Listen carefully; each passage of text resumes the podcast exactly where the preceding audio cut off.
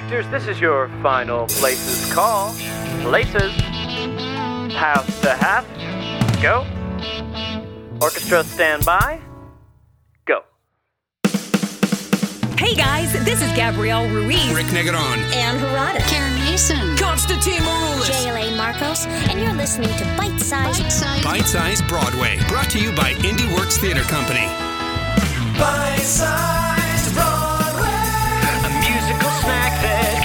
Coming back for. Bite-sized Broadway. Get your day started right with an opening night. Now on with the Show. Bite-sized Broadway. Bite-sized Broadway. Now on with the show. Hi there. My name is Jonathan Lynch, and you're listening to Bite Sized Broadway, a mini musical podcast brought to you by IndieWorks Theater Company and Judith Manicherian. This is your source for discovering original short form musicals that you can listen to anytime, anywhere. Today's mini musical episode is Toy Box. Book and lyrics by Teresa Lotz, music by Will Buck. And don't forget to stay tuned after the show for a talkback with Teresa and Will. And now, gather round with your family and snuggle up with your favorite toy because this week we're offering a simple story for kids from 1 to 92. Enjoy this holiday presentation of Toy Box.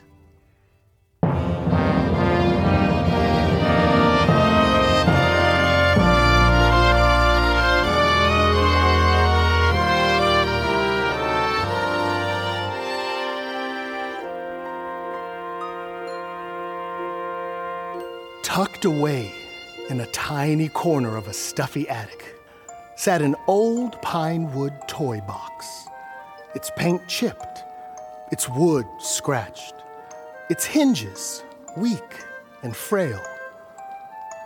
The time stained box, which now belonged to the boy, had been passed down from generations of boys who had come before and had once overflowed with gifts of Christmases and birthdays past. But just like the paint on the outside of the box, memories faded as time passed.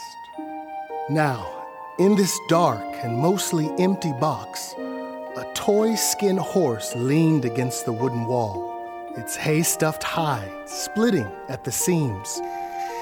And pacing from one side of the box to the other, a battery operated toy tank makes his rounds, rolling over dusty board games with missing pieces and yo yo's with broken strings, his stickers and buttons faded and worn. He remains alert and ready for action, waiting with hope and the little battery he has left for the boy to come play with him once again.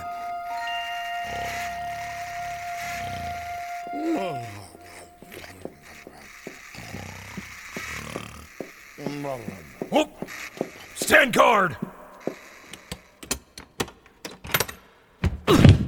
Ouch, that hurt. Get on the ground! Down, down! Can a horse get some sleep? Who are you? I'm Velveteen. Why are you yelling? You yelling? come to fight! Uh, please stop yelling.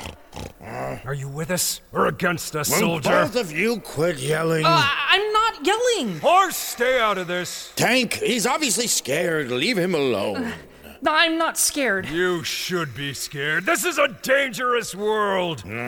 Did you see the boy out there? The boy? Did you see him? The lady just put me in here. His mother?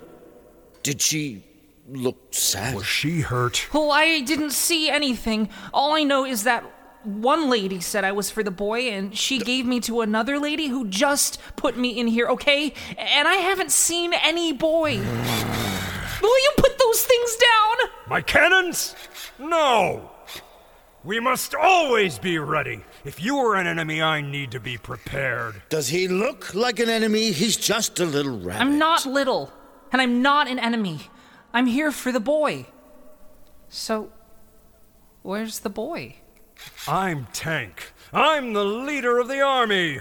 We protect the boy. Oh, geesh. Protect him from what?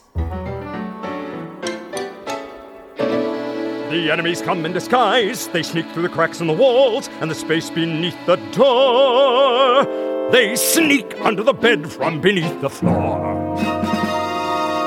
Some may look like little things, some may look like other toys, some may look like rains and storms, some like girls or little boys. Enemies are the kids on the playground. They push the boy, skinning his knees and making him sad. They're the cough and the sneeze and the achy throat, and his mom and dad, but only when they're mad. We're here to defend. We are loyal to the end. We are the bravest of brave. And we fight, and yes, we save. We are the Boyhood Army. We help and protect the boy. So I'm here to be in an army? Maybe that's what she meant when she said I was for the boy. Take your army somewhere else. A horse has gotta sleep. You got a mind, horse. He's got a bum leg. Was discharged from the army years ago. So it's just you and me, Velveteen. You and me against a world of enemies. Yeah. Yes, sir. Yes, sir. We're here to defend. We are loyal to the end. We are the bravest of brave. And we fight, and yes, we save. We are the boyhood army. We help and protect the boy. We are the boyhood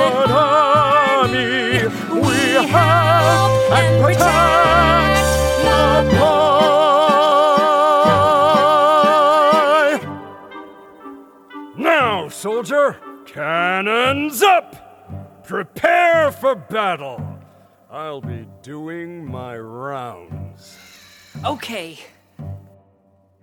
Dum dum dum da dum da da dum dee dum dee dum. I'm sorry to hear about your bum leg. Hmm?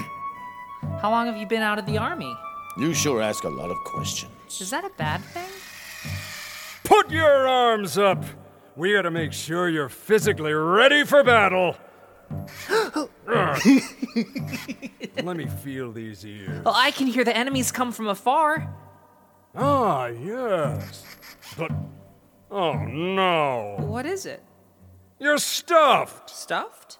Filled with cotton. Don't you know? Plushy. Not rock hard, like me. I'm a war tank. A machine. I'm strong! Well, I'm strong too. Sorta. Uh, you must have been a gift for the boy's sister. He likes tough toys, like me. I'm his favorite toy. I move. I have big cannons, and I beep when I back up. Listen. Beep, beep, beep. Can you do that? I'll take that as a no. Bam! Bam! Bam! Can you do that? I'm impressed. But I can't really do that. Well, at least you can hop. Ho- hop?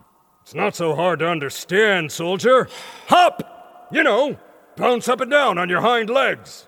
That's what real rabbits do. Case you haven't noticed, he's not a real rabbit. I'd. I'd break the stitches. You're a rabbit, but you don't hop? That's absurd! He's a toy, like us. Well, if he can't hop, how is he going to be in the boyhood army? What about. Tank, just cool it for two minutes, will you? Hop! Hop! He came to join the army. He has to learn how to hop. Mm. What makes a rabbit a rabbit? Is it ears that reach to the sky? Or a nose that wiggles with whiskers? Or being able to hop real high? I could take a class. It could teach me how, or I'll practice hopping till I can right now. How are you going to fight if you can't shoot cannons or beep? You have to do something. What makes a rabbit a rabbit? Is it protecting the boy from harm? Arms, or being easy to hug and play with, or easy to fit in his arms. I could find a book with pictures and a guide, and maybe then that book will have the way inside. The only reason you can beep is because of your batteries, Tank. When they're gone, you won't think you're so talented. Or maybe if I squat real low and then come up, I'll accidentally catch some air. Or maybe if I fall off a really tall cliff, when I land, I'll bounce like this. Aha! There! Ow! Oh. Am I gonna fight if I just fall on my face? Hey, kid, don't blow your wig over this. But it's what real rabbits do. What makes a horse a horse? Is it a gallop that's distinctly his? Or a mane that flies in the wind? Or is it more about who he is? You don't need fancy powers, you don't need to hop. You don't have to do anything but love and never stop loving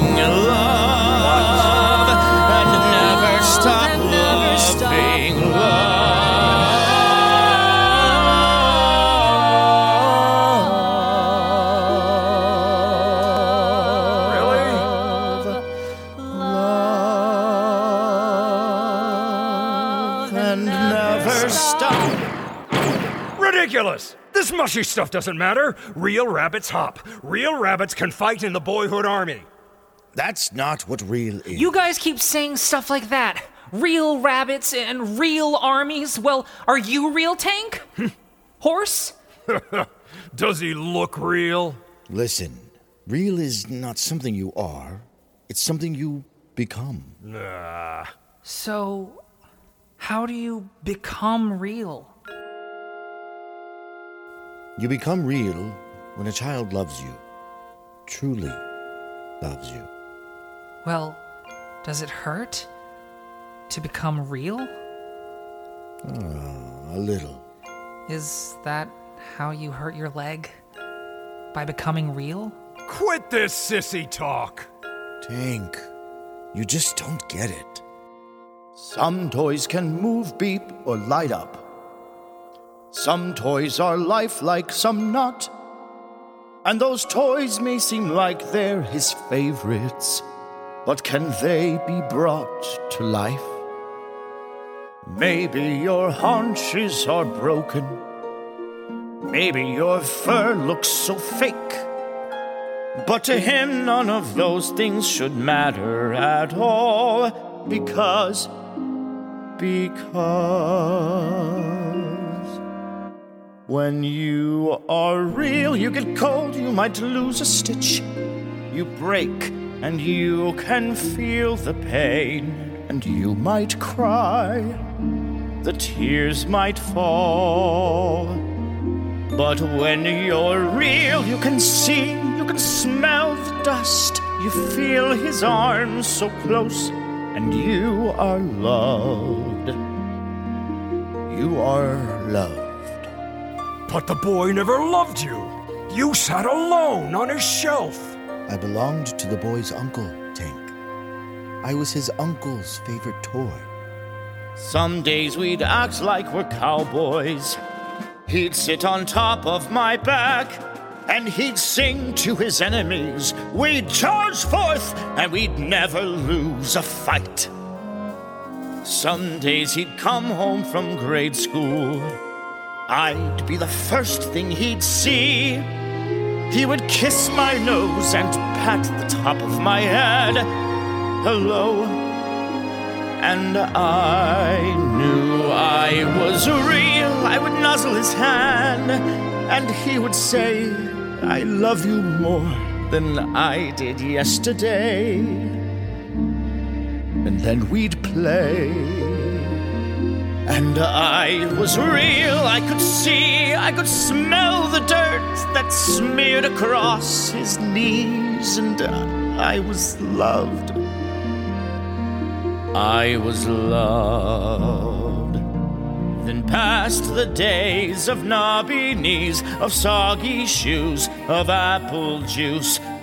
I never lost trust, although my heart was aching. Sat alone, collecting dust, breaking.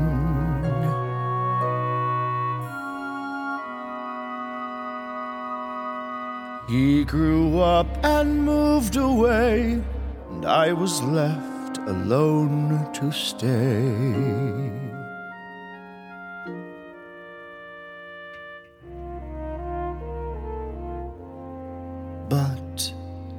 I was still real.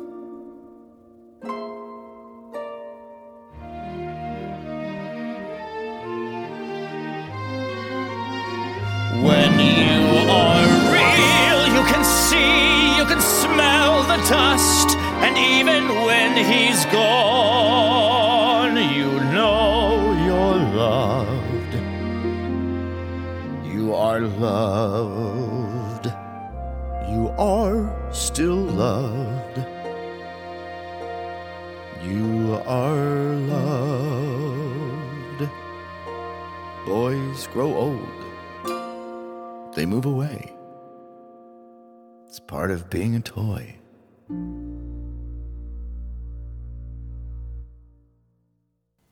Oh. So is that why we're in this box now? Because the boy grew up and moved away? Ah. Oh, no. No. No, of course not! He's coming back soon! Don't worry, soldier! Maybe they they don't always come back. The boy's uncle He hasn't grown up yet! He's still young! He still needs us to protect him! Cannons up! The battle is drawing near! My, my oh. cannons! My, my cannons! Oh no! I can't p- p- put up my c- c- cannons! Your batteries! No! No! No, they're not gone! I'm just t- t- t- tired! It's been a long day, a long day of t- t- t- training, and I'm. I'm just. T- t- t- tired. Batteries die. What do you do when you can't beep anymore? when your outsides won't keep anymore? No, When your body is broken? Not broken. When your life is nothing but doubt? What do you do when your batteries run out? The boy always replaces my batteries when I need them. What are you without your cannons, Tank? what are you without your beep? You can't fight fights forever, that's not what life's about. What do you do when your batteries run out? Uh, he's coming back to fix me. He always does. He always has. He can't always come back to fix you, Tank. He can't play with you forever. At least he plays with me at all. He cares about me. He loves me. What did you do, horse, alone on a shelf? What did you do with just your memories by yourself? Were you simply telling yourself that you're loved? Is that horsey's way to get through each day? What did you do when he ignored what he's got in you? What do you do when he's all but forgotten you? When he just doesn't care? What do you do when it's like you're not We're both in the toy box now. Does any of that matter anymore? You're losing your powers, mine. We're already gone. It's just the three of us here, and we're left alone to move on. What do you do There's no enemies to attack. What do you do now? Since the boy's not coming back. He's coming back. He's not coming back. It's not true. Beep. Beep. Beep. See, I can still be. He's gone, Tank. He grew up. It's just us now.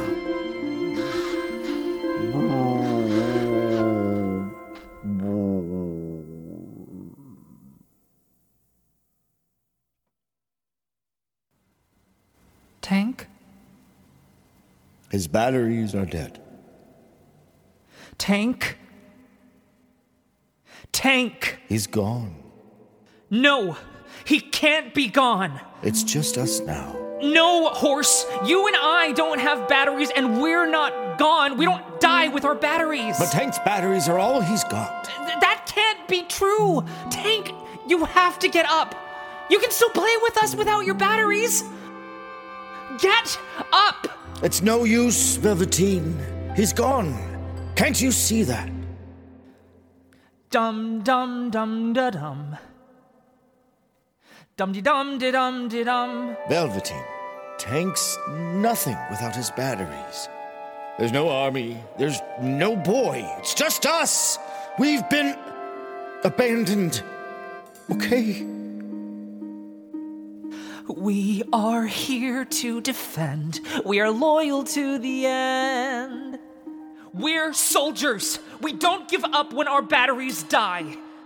We're the bravest of brave, and we fight. We don't give up when the boy leaves. Come on, horse, help me. Oh. We are the boyhood army. We help and protect the boy. We are the boyhood army. We help and protect.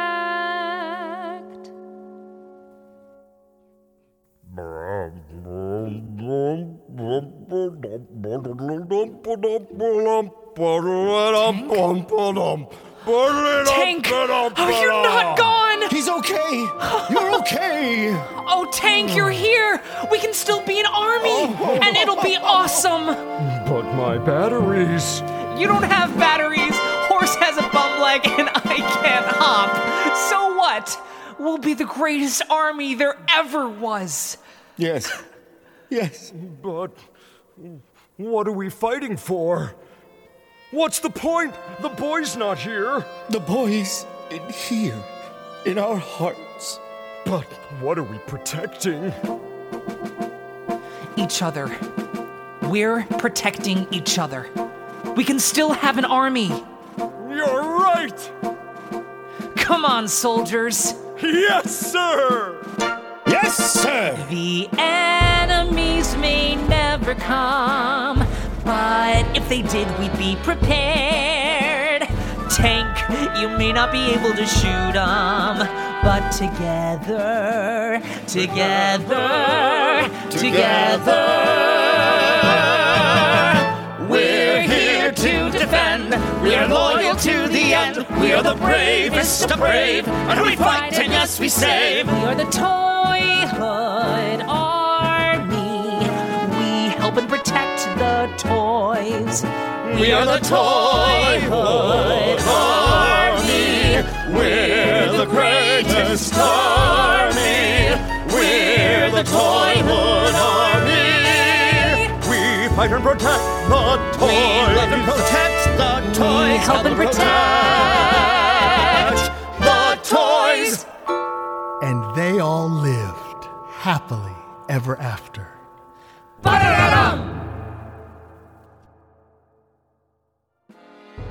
That was Toy Box. Book and lyrics by Teresa Lotz and music by Will Buck. Starring Kennedy Kanagawa as Velveteen, Thom Sesma as Tank, Joseph Cannon as Horse, and Alan H. Green as the storyteller. Toy Box is based on The Velveteen Rabbit or How Toys Become Real by Margery Williams and was recorded remotely from New York City. With direction by Christopher Michaels, music direction by Jonathan Lynch, orchestrations and sound design by Andrew Fox, and mixing and mastering by Jay Rosen. featuring violin by Ali Jenkins, French horn by Dakota Corbliss, trumpet by Piers Yamaoka, trombone by Kenneth Johnson, and tuba by Pete Charles Isaac. This episode is dedicated in loving memory to Tom Gavin, longtime IndieWorks producer, advisor, supporter, and friend. He was greatly loved and will be greatly missed. We'll be right back after this brief intermission for a talkback with Teresa and Will to discuss the Graduate Musical Theater Writing Program, adopting a stage musical for radio format, and the age old question which comes first, music or lyrics? Stick around, all this and more coming up.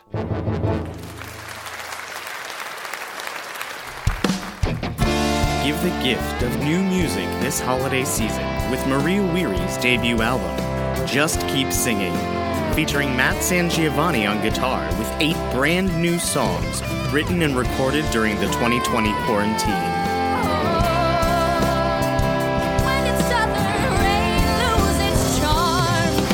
Listen today on Spotify or visit www.mariawearies.com.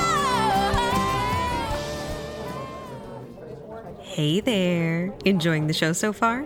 Want even more out of your bite sized Broadway experience? Get full color digital playbills, early singles and episodes, and exclusive backstage access to other exciting rewards and extras by becoming a Patreon subscriber. For as little as $3 a month, you can unlock perks you just won't find anywhere else. We're giving you a peek behind the curtain to see just what goes into making a mini musical podcast, plus a chance to speak directly to the artists in monthly AMAs. Oh, looks like Act Two is about to start. Visit patreon.com slash bitesizebroadway to find out how you can become a subscriber today. Sorry. Enjoy the rest of the show.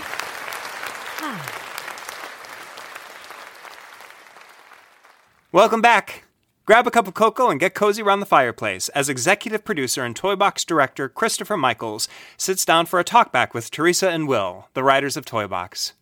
Hey there, listeners. My name is Christopher Michaels, and I am the executive producer and creative director for Bite Sized Broadway. And I am here stepping in for Jonathan for this discussion because I think this might very well be the favorite show of mine for the season. And I actually wrote one of the shows in this season, so that's saying a lot, right? Um, but I am here with Will Buck and Teresa Lotz, and they are the writers of Toy Box. Thank you for for joining us for this discussion today. How you doing? Good. Thank you for having us. Yeah. Yeah, we're super excited to be here.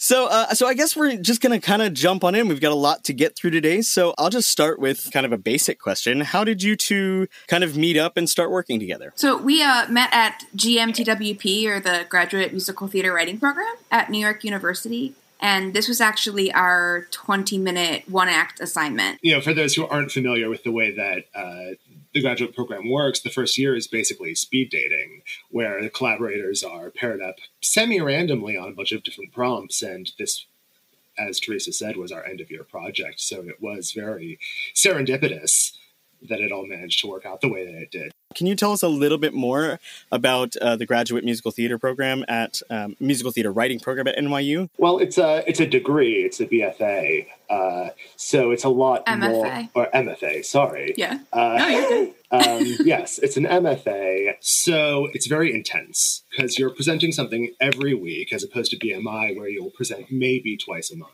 And in between, it's classes on musical theater history, playwriting classes, uh, composition exercises.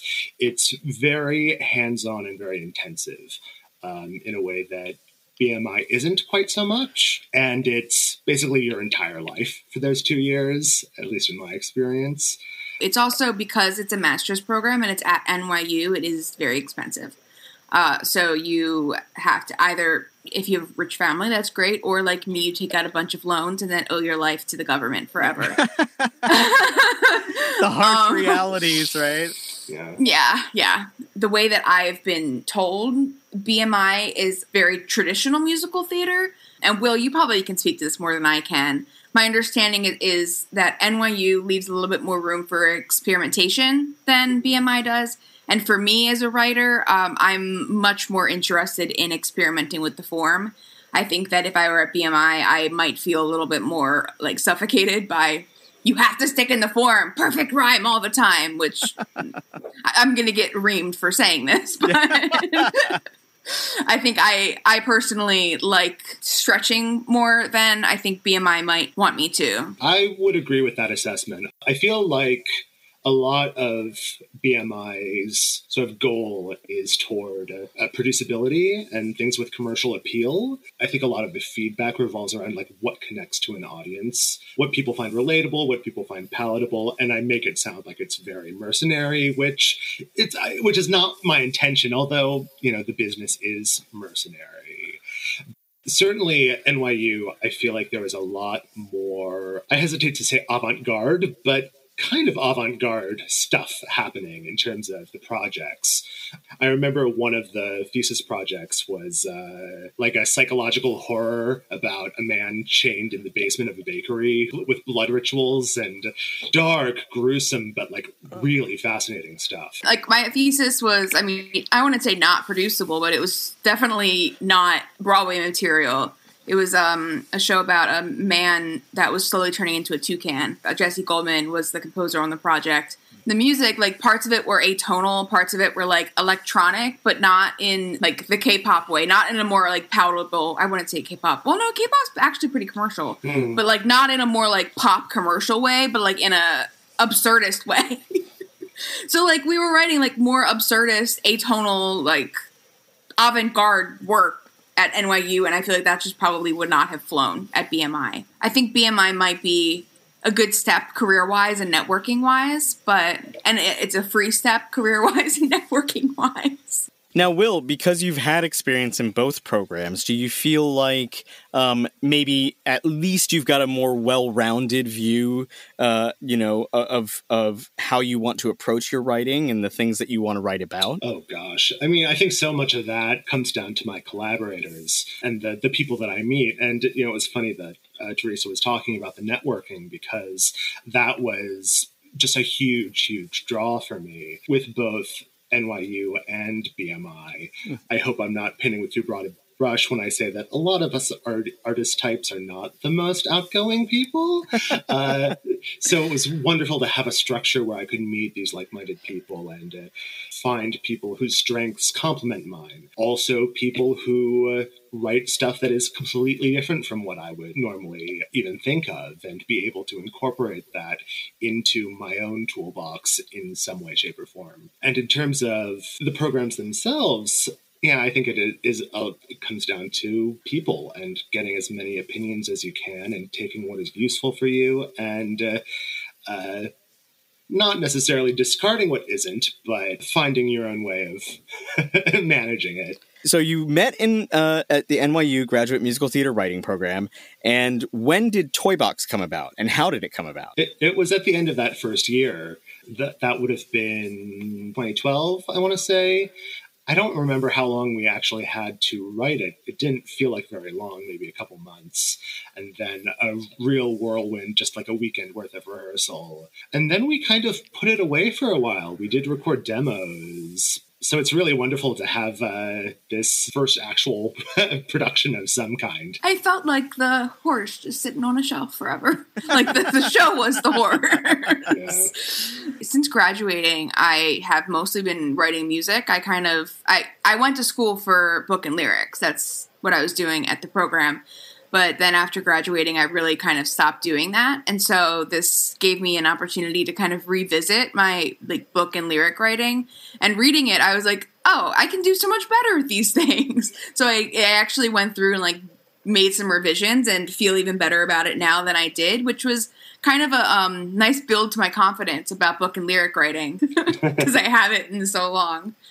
How is it different redeveloping the show for an audio format rather than its intended purpose, which was a live production? As a writer, I actually try to uh, uh, write as few stage directions as possible and just depend on the director to do as much of that as possible. And I think I had to change my thinking a little bit, knowing that the director was going to be limited in what they were going to be able to do visually.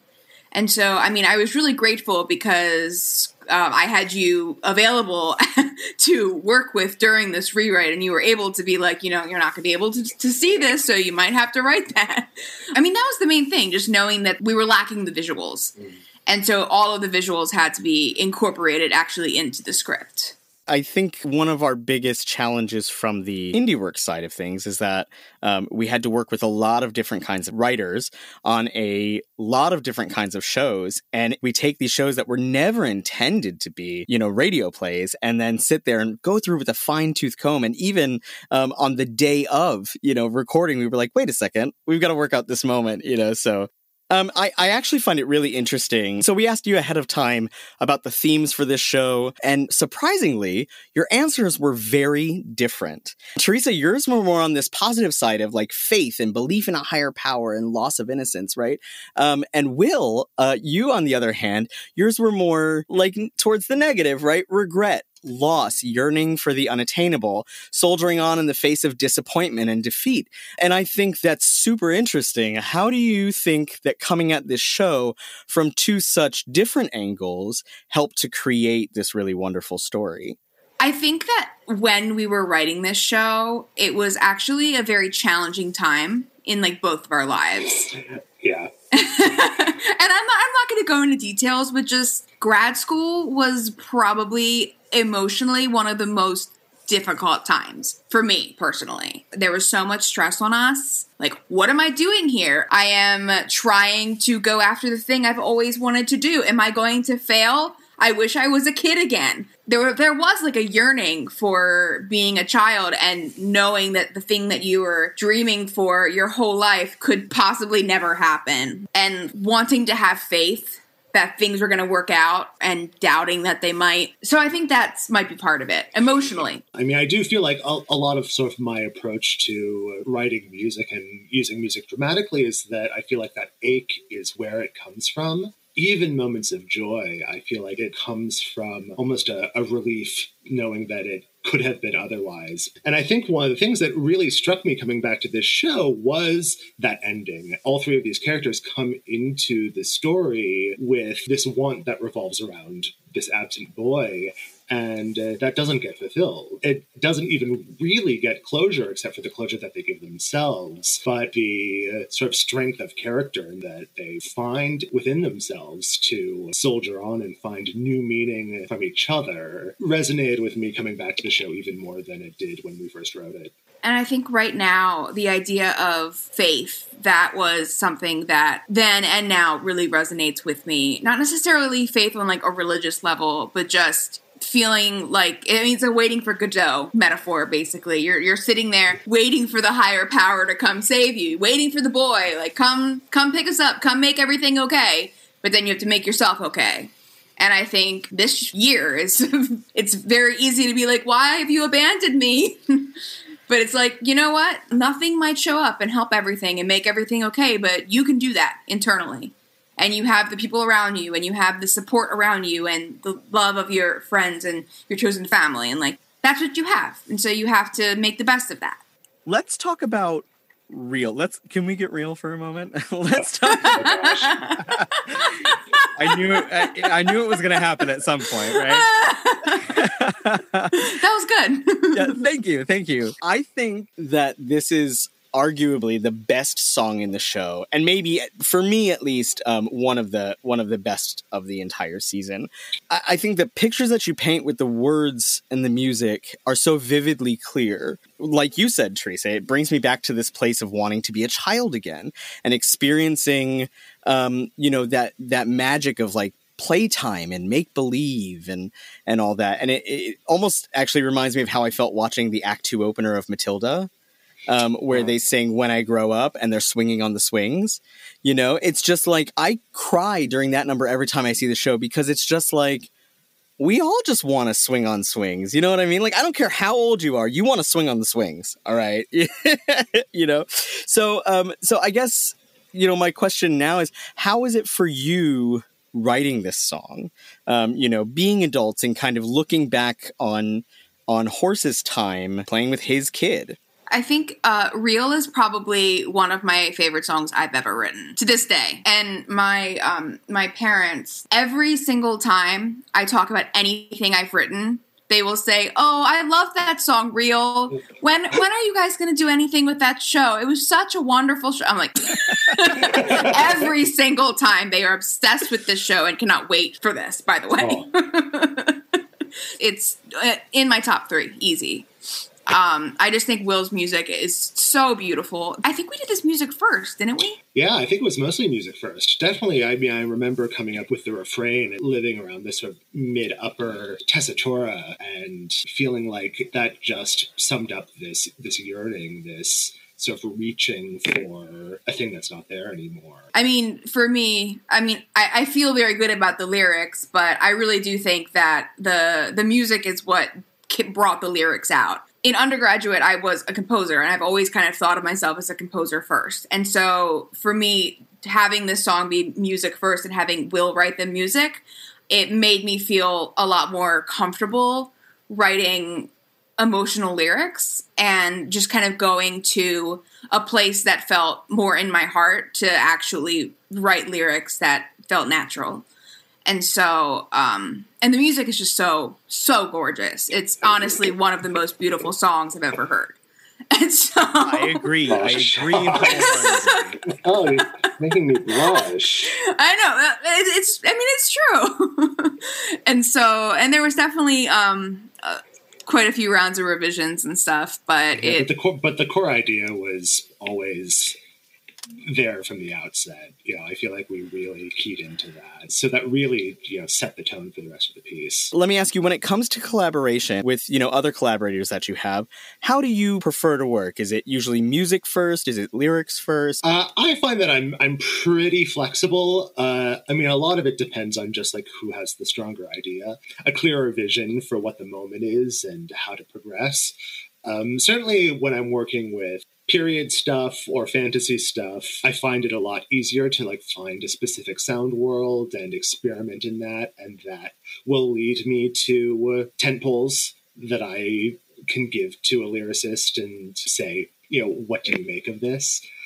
Um, but I'm also just as happy working the other way around of taking a lyric and uh, and setting it either faithfully or with liberty and depending on my relationship with the collaborator. And uh, for me there's not a lot of sitting in the room. I get cabin fever too quickly but definitely lots of lots of emailing back and forth Yeah, I think for me as a lyricist, I did really enjoy music first. Again, lyrics came to me more easily because before grad school, I would just write my own lyrics. And so I would almost always do music first. I would come up with a melody and then the lyric would come to me. But in grad school, we are oftentimes encouraged to write lyric first. And then I kind of did like a hybrid where I would write a couple lines, give it to the composer, the composer would do that, and then I'd be like, oh, okay, so this is how it's supposed to be, and then I'd fall into it. I feel like I struggle with lyric writing and I just don't feel very confident with it still. So the more help I get from the composer, the better. Um, and I tend to be very like loose about my lyrics. I'll be like, yeah, if you think of something better, go ahead. You can change it. I don't care.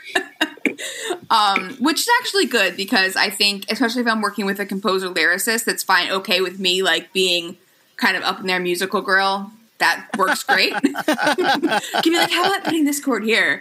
Um, and every once in a while, I have worked with composers that are pretty open, and that tends to be a really fruitful collaboration. Um, but most of my collaborations now, long term ones, are I'm I'm the composer and I'm working with either a book writer lyricist or I'm co-writing book. And with those, almost always it's lyric first. Um, and that works really well for me. I like that. Or I'll come up with like a groove and send it to the lyricist, and the lyricist will work from that. That also works pretty well. You just mentioned that you also write uh, music, and of course, on this project, you wrote book and lyrics, so you do all three. But if you had to pick just one, what would be your number one thing? Music. And why is that? Since I was little, that was kind of the thing I always always gravitated towards. How about you, Will? Do you um, do you ever write your own lyrics for your pieces? I do. I was going to, uh, you know, sort of go off what, what, what Teresa was saying about having written her own music and lyrics, you know, before at NYU, because that was also the situation that I was in. But you know, I was always much less confident in my lyrics than in in my music. But that's a completely different writing process, at least for me, because when I'm writing my own lyrics, I let music lead, but I wouldn't say that it's necessarily music first and there's just like a certain degree of flexibility i'm absolutely sure collaboration can do but it's much more complicated much more difficult to pull off Oh yeah. I'm just gonna mess add a couple extra syllables. There's so many composers I would work with that would be like, no. And I'm like, well, I'm writing it myself, so yeah.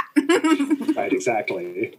Now, Will, we've talked before about your music, and I told you that specifically this show, I kind of liken the style uh, to Adam Guettel, who listeners might know as the composer of Light in the Piazza and Floyd Collins and Myths and Hymns. Do you have any particular influences when it comes to your writing style? Anybody that has really stuck out to you? Well, um, the Gettle comparison is a very, very high compliment. I'm a huge fan of his work. Um, you know, Piazza came out when I was in high school in my peak emo phase, and I think that I think that really um, rubbed off on me in a big way. Um, and I'm very grateful for that. Uh, whenever people ask me what my influences are, the sort of flip answer that I always like to give is that you know I grew up watching Disney movies and the PBS broadcast of Into the Woods.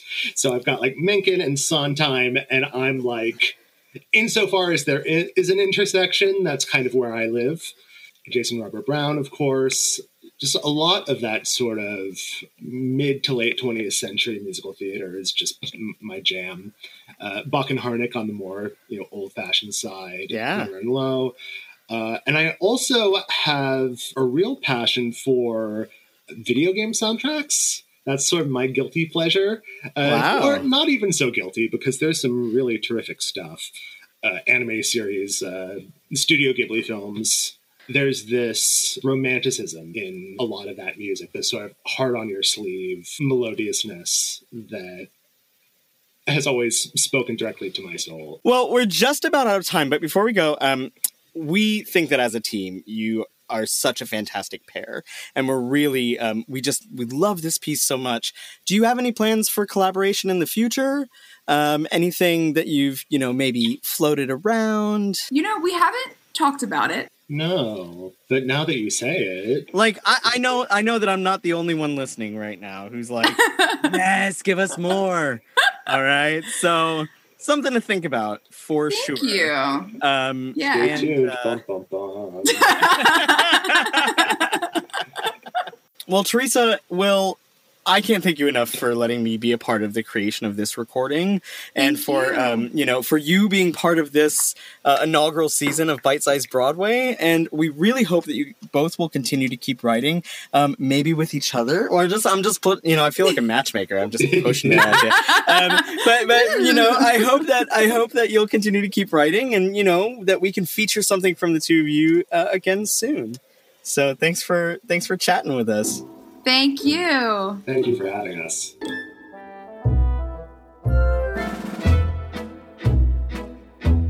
For more information on Teresa and Will, you can visit their websites at teresalotz.com and willbuck.com. Looking for a little more this holiday season? Well, we've got loads of gifts and goodies for you when you become a Patreon subscriber. Visit www.patreon.com slash bitesizebroadway and become a member today for extended interviews, exciting backstage access, and plenty of other wonderful perks.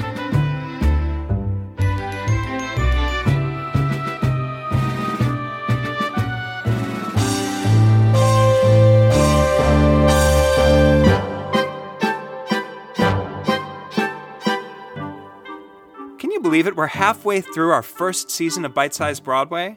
It's been an incredible adventure, and this holiday season, we're thankful for each and every single one of our listeners. We want to hear from you. Check out the link in the episode description to take our listener survey and let us know what you love about the show and what changes you'd like to see. We'll be taking a short mid season break, but don't worry, we'll be right back on January 18th with an exciting new episode. Don't go away, more Bite Size Broadway right after this. Hey, creative professionals and business owners, looking to up your content game? Need a little boost to help complete your latest creative project? Have a great idea but no idea how to make it happen? Let Evan Feist Coaching and Consulting and his over 15 years of experience in media and extensive network work for you. Head to www.evanfeist.com today for a free consultation.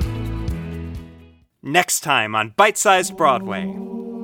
It's the 8th century in the courts of the Vatican judiciary. Faithful attendant to the Pope Bastiano di Bologna has been summoned to stand trial on several counts, including the attempted murder of His Holiness. And I screamed. "Ah!" And then it screamed. "Ah!" And His Holiness screamed. "Ah!" Bastiano admits to having sneaked into the holy bedchambers, but insists that his objective was not to commit a crime.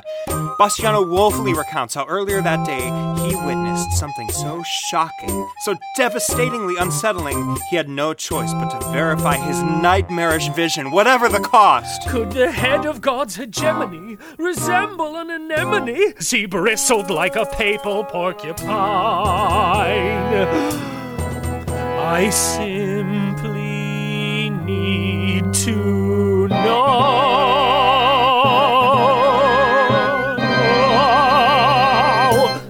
Max Crumm, Ryan Knowles, Jay Perenata, Kenny M. Green, Michael McCassie, and Michael Perry Jr. star in Aaron Jensen's The Trial of Bastiano di Bologna, opening January 18th only on Bite Size Broadway.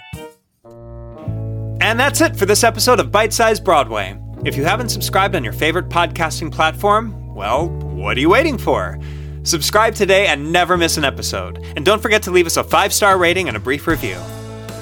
A huge thank you goes out to our upper level Patreon subscribers, Dakota Cahill and Judith Manicherian. If you'd like to support us on Patreon and get exclusive access to exciting perks, head to www.patreon.com slash bitesizebroadway or click the link in the episode description. Until next time, friends, we hope you have a safe and healthy holiday season, and we'll see you in the new year. I'm Jonathan Lynch, and this is Bite Size Broadway.